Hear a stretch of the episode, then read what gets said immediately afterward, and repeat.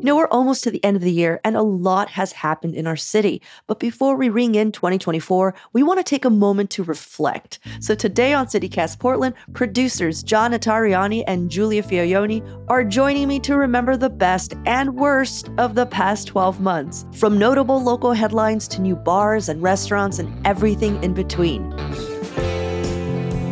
It's Thursday, December 21st. I'm Claudia Meza, and this is what Portland's talking about.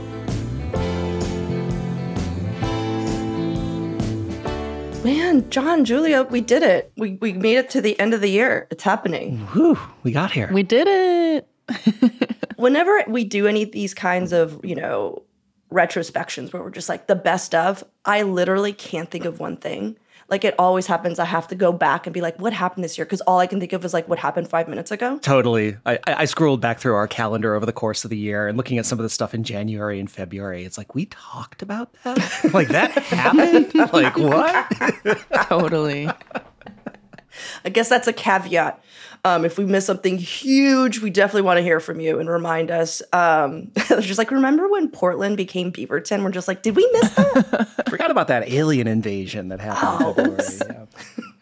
but before we go into it, I was wondering, what was something new that you guys tried this year?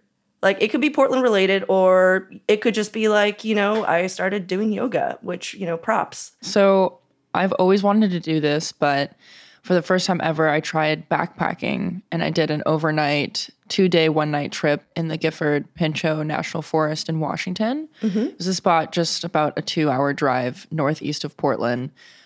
Tons of hiking trails, dozens of little like meadows and lakes. It was really special, and I'll definitely be doing it again, but very much like a Portland activity, but I'd never done it before. So a highlight of my year. That's so cool. John, have you gone backpacking? I have. Yeah, I've gone backpacking in before. I've never gone. The hardest part for me is food. It's hard to like figure out how to feed myself for 3 days. For me, I uh this is like something that actually got thrown into me because of the podcast. Uh, I actually made it out to wine country. Oh yeah, uh, that's your. You're like it was so hard. Julie's like, I did this like life changing test about my own inner strength, and you're like, I tasted wine outside. we had a whole thing on the show about how I hadn't gone wine tasting, so I was like, fine, I gotta do this.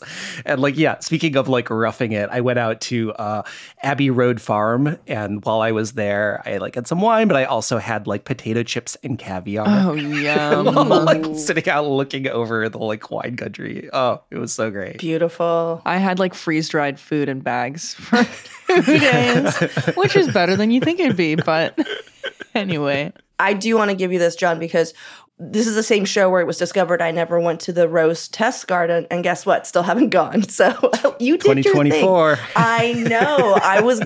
Oh my God! Something new I tried this year was not doing the thing I said I was going to do, which is uh, go to the Rose Test Garden. But I will. I will in 2024. You're gonna. I'm gonna be there like every weekend testing roses. I don't know what they do. You're going to be a regular. They're like, oh no, here she comes again.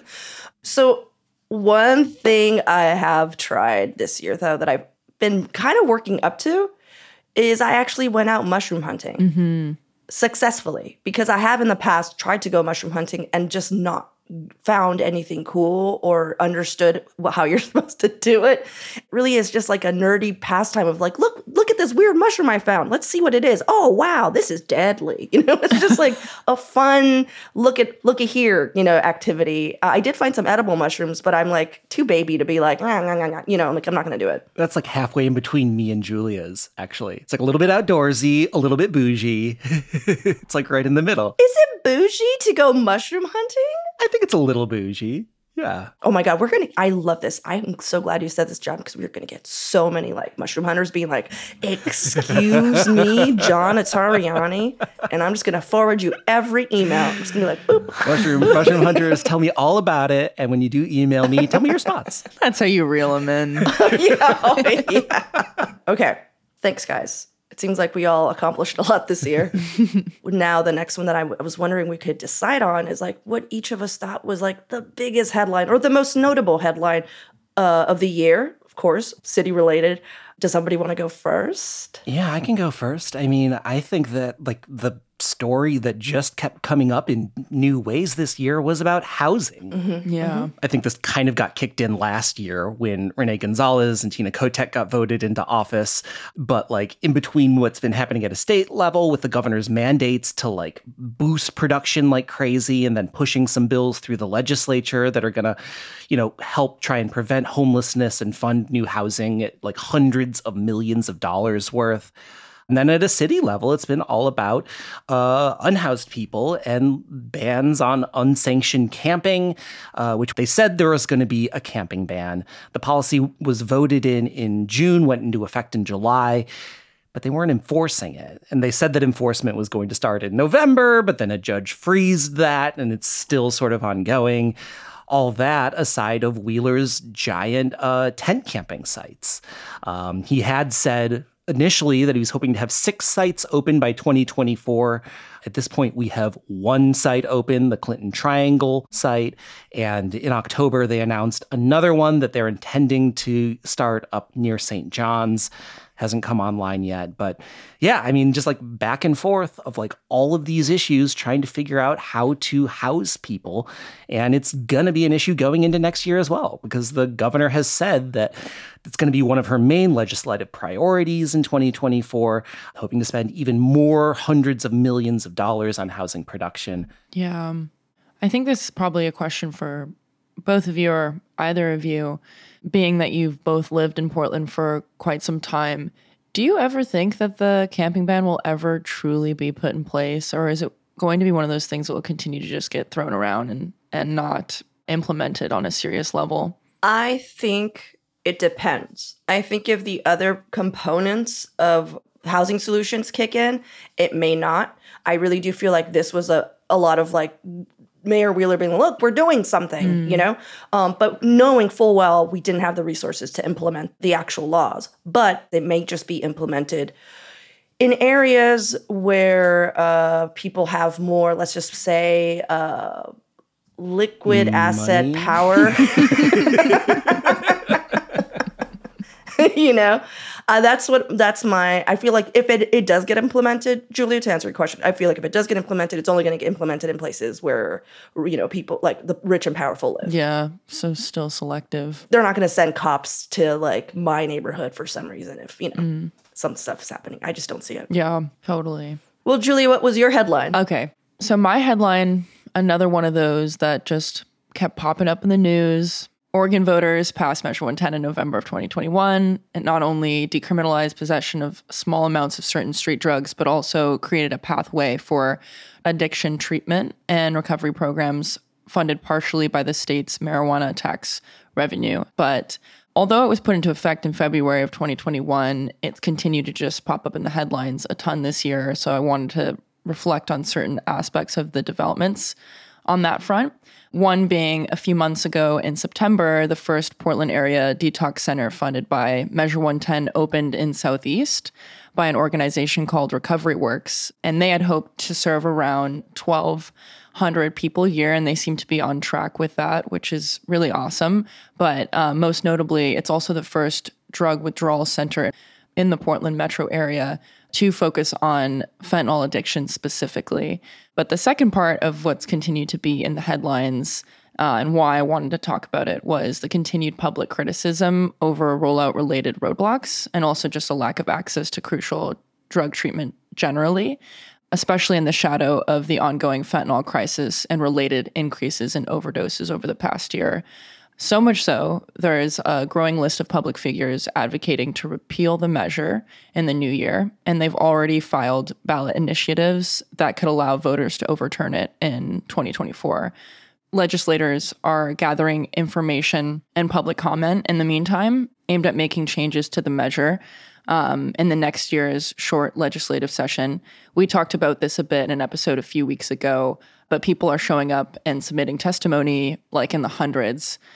I know I just threw a lot at both of you, but how are you both feeling about Measure 110 going into the new year? What do you think will be the turnout with this? I mean, I think it needs to be revised. I think the way that it is being implemented right now is clearly not working. But I do sort of worry about throwing the baby out with the bathwater and the possibility that we could just completely scrap it and go back to what we had before, which was a drug enforcement system that incarcerated people and was really racist and like didn't actually help people get clean either.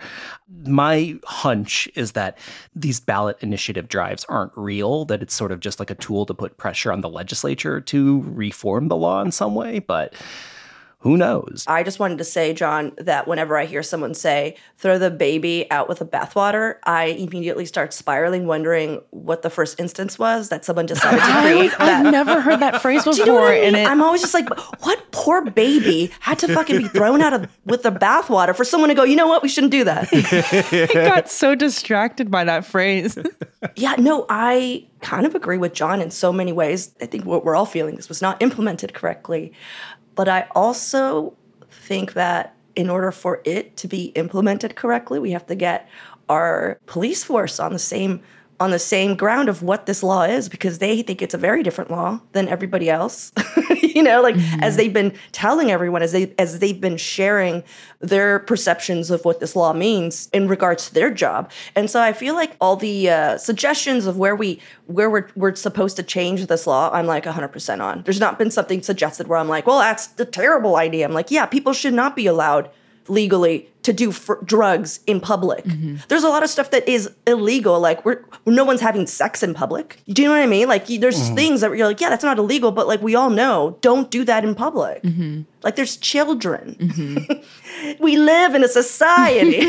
like I just want everybody.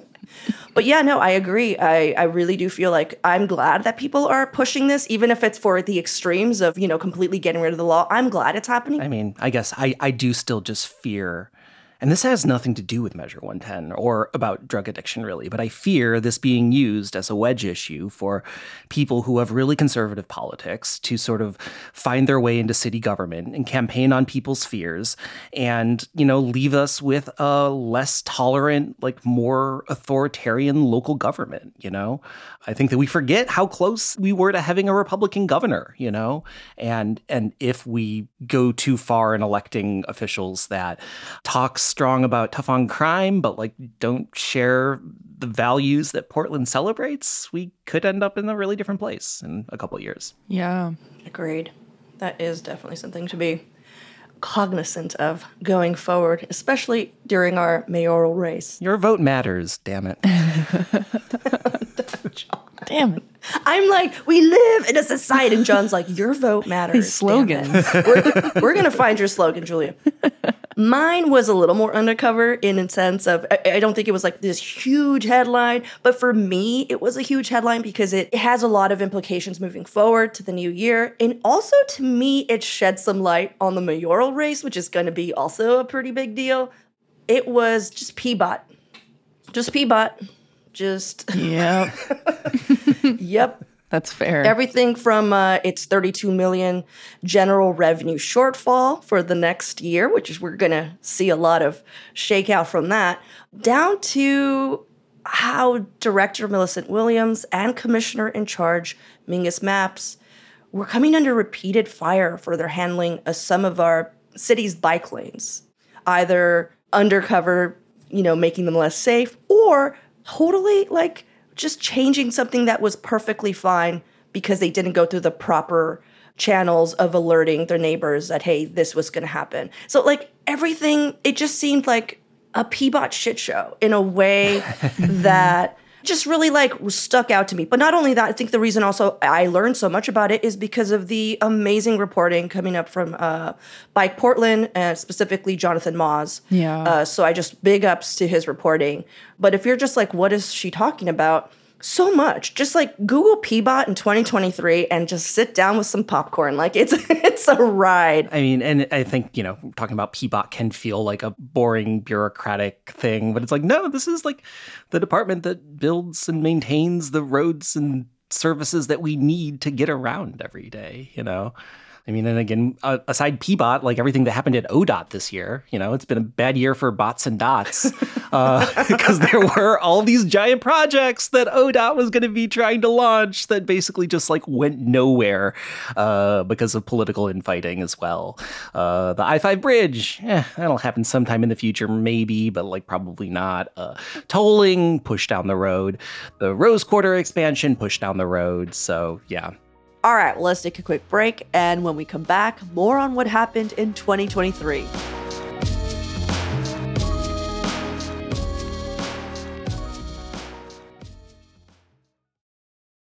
Well, I feel like we're we all got a little hot under the collar here, um, reliving some political traumas here. Yeah. What what here, let's do it. You know, it's I'm like, now let's do a silly one. Let's do a fun one. What were your best new bars slash restaurants of the year? We had a lot of wonderful new openings, new spots.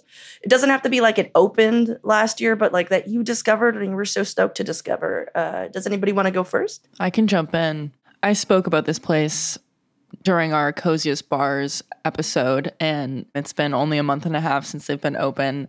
But it's Dear Sandy on Northeast 28th and Sandy. They're a fabulous coffee bar during the day and a cocktail hangout at night. Right now, one of my favorite drinks is called a slightly more complicated bitch, which is a mocktail actually. And it's persimmon and lemon, and they have a cocktail version of it made with vodka. Both are solid.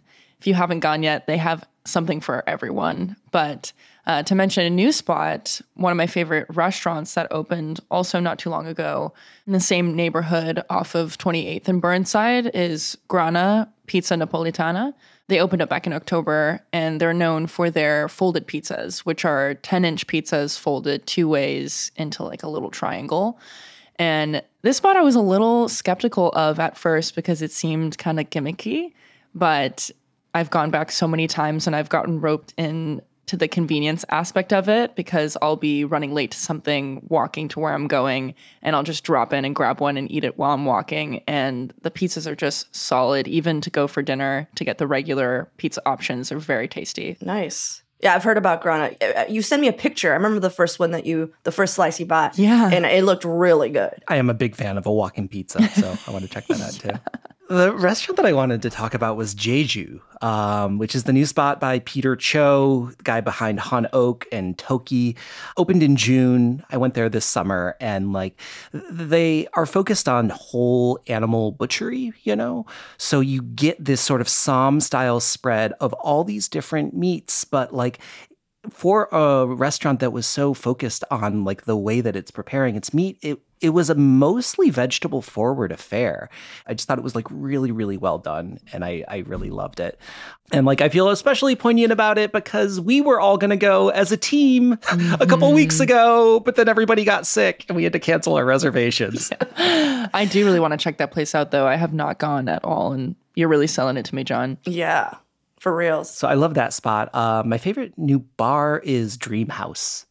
Dream House in the old uh, Beech Street parlor location, opened by some people behind Porcano and Brass Tacks. It's like a house bar. So, like, you go in and you're in the living room, but then there's some rooms upstairs.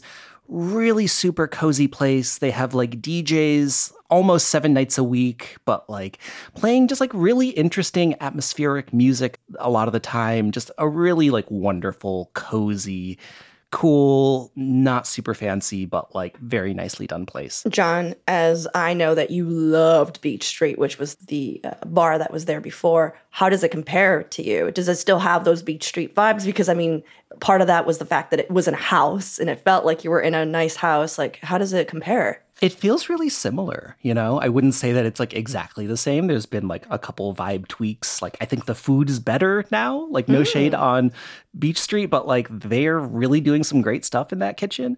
I think that if you if you went to Beech Street Parlor and you liked it, you will not at all be disappointed. Nice.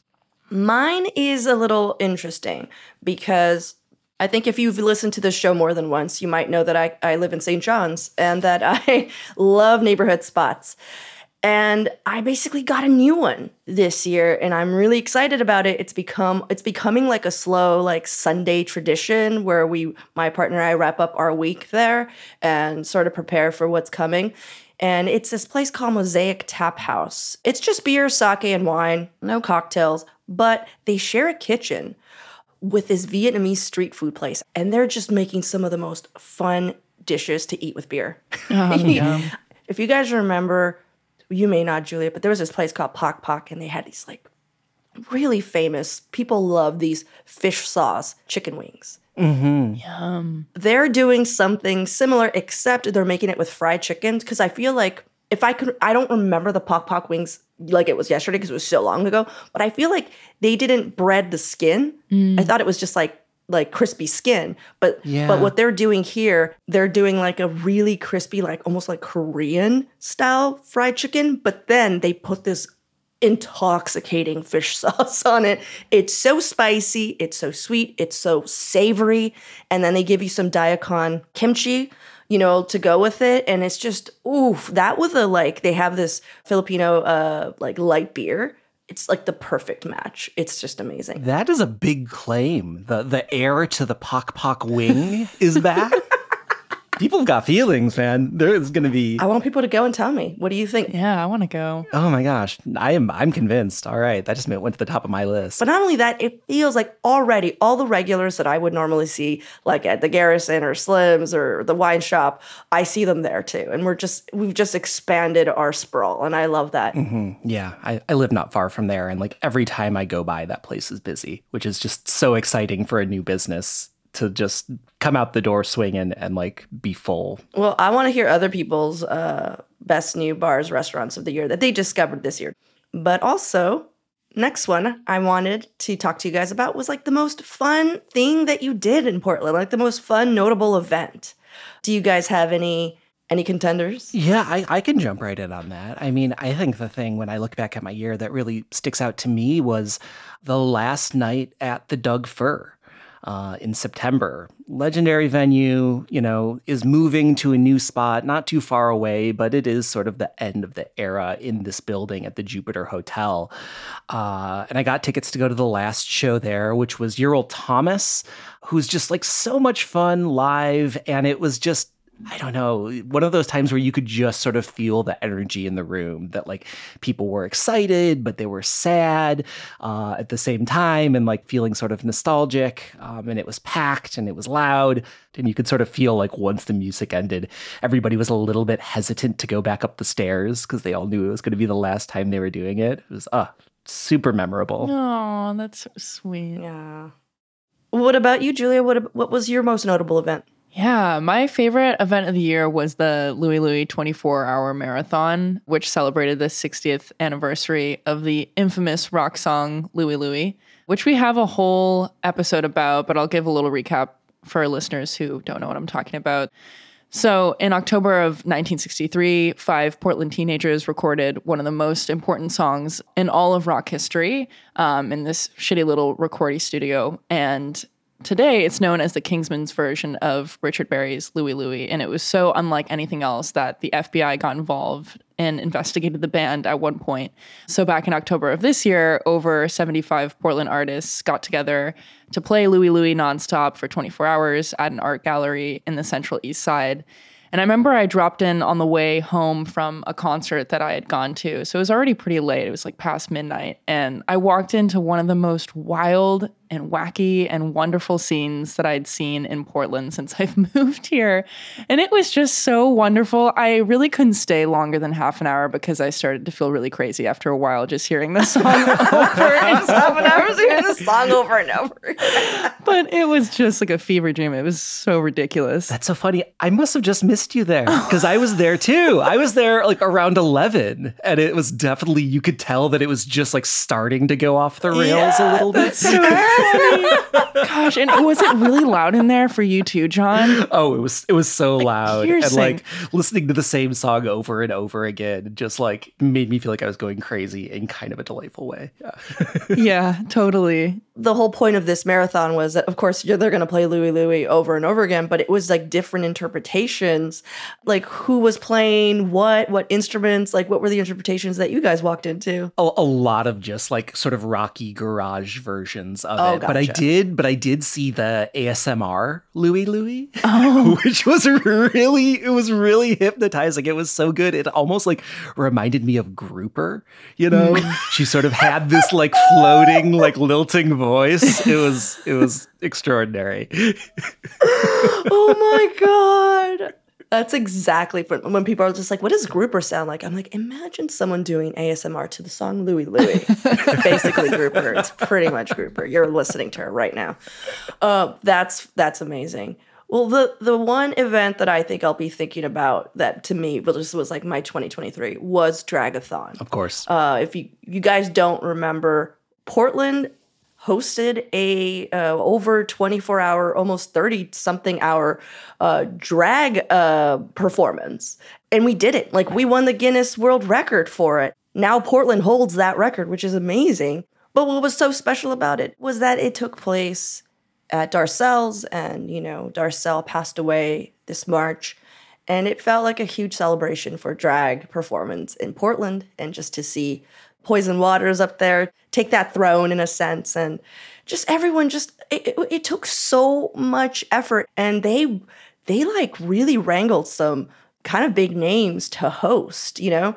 People from saturday night live were there and like really well-known comedians. So it was just wonderful to to be in this like space sharing you know this joy of drag. And yeah it was that kind of night where like nobody wanted to leave. Yeah. Like after your shift, everybody just wanted to hang out and just be like, oh, I want to see all the performances. And the performances, oh my God, they were amazing. No, it was it was delightful to see how much Portland sort of rallied around that. And like the Mercury sort of had a running live blog of everything that was happening and sort of like watching the reporters become more and more delirious as they like got into the wee hours of the night was really delightful as well. yeah. Yeah. I um challenged someone because we have like four minutes and i challenged someone to an arm wrestling match and i won and it was a big deal. I mean this might have almost made my like most notable portland news headline but portland mercury got it wrong and reported that i lost and i just remember feeling like oh this is how politicians feel. You know what i mean? Like i was like oh this is i get it now. The media. You know? I was like the media. Uh, fake news. Can't trust them okay. well wrap up question what are you guys planning on doing next year? Like, is there something new that you've decided, like, this is going to be it? Like, 2024, I'm blah, you know, I'm rinsing my rice, which, by the way, everyone should. I'm going to go back to something that I did a long time ago, which is crack in the ground. Uh, which is my favorite feature in Central Oregon that I haven't been to in many years. Do you guys know about Crack in the Ground? Oh, I've heard about this. No, but I just want to point out that in the notes that we had, John just wrote crack. And I was so confused because I was like, he's going to try crack. Hasn't done it in a long time. crack in the ground, baby. Crack in the ground. What is crack in the ground? Crack in the Ground is like it's like two hours southeast of Bend, and it's it's basically like a slot canyon. It's like uh, this fracture in the ground, and it's just what it sounds like. You're sort of in this high desert, and then there's this place that you can get down into it and you can just explore for miles. Um, it gets like 70 feet high in some areas. It is like the closest I've gotten to like feeling like I'm on the moon. You're in a landscape and then you're just in a completely different environment.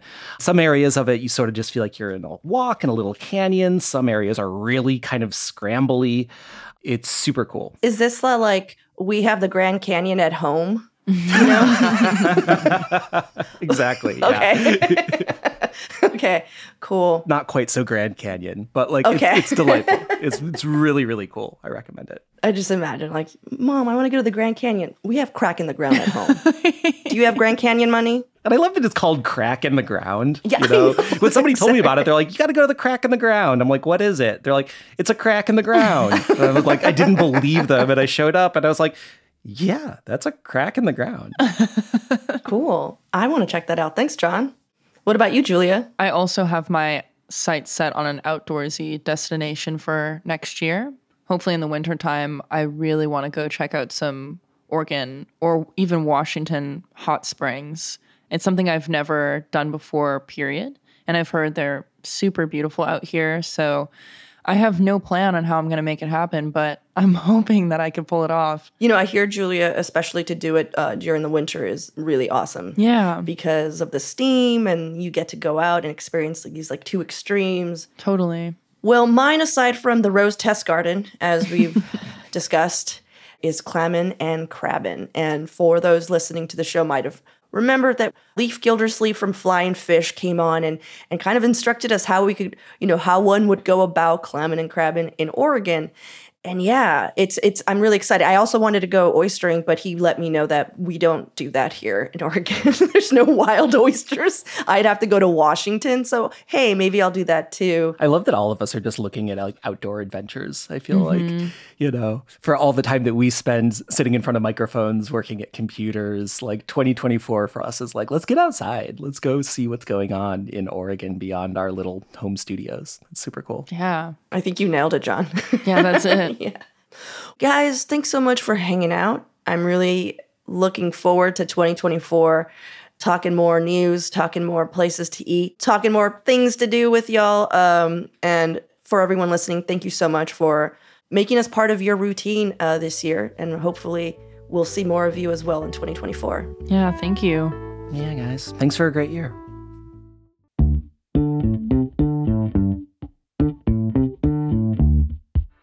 Well, that's all for today here on CityCast Portland. Thanks so much for listening. We'll be back tomorrow morning with more from around the city. Until then, see you at Slim's.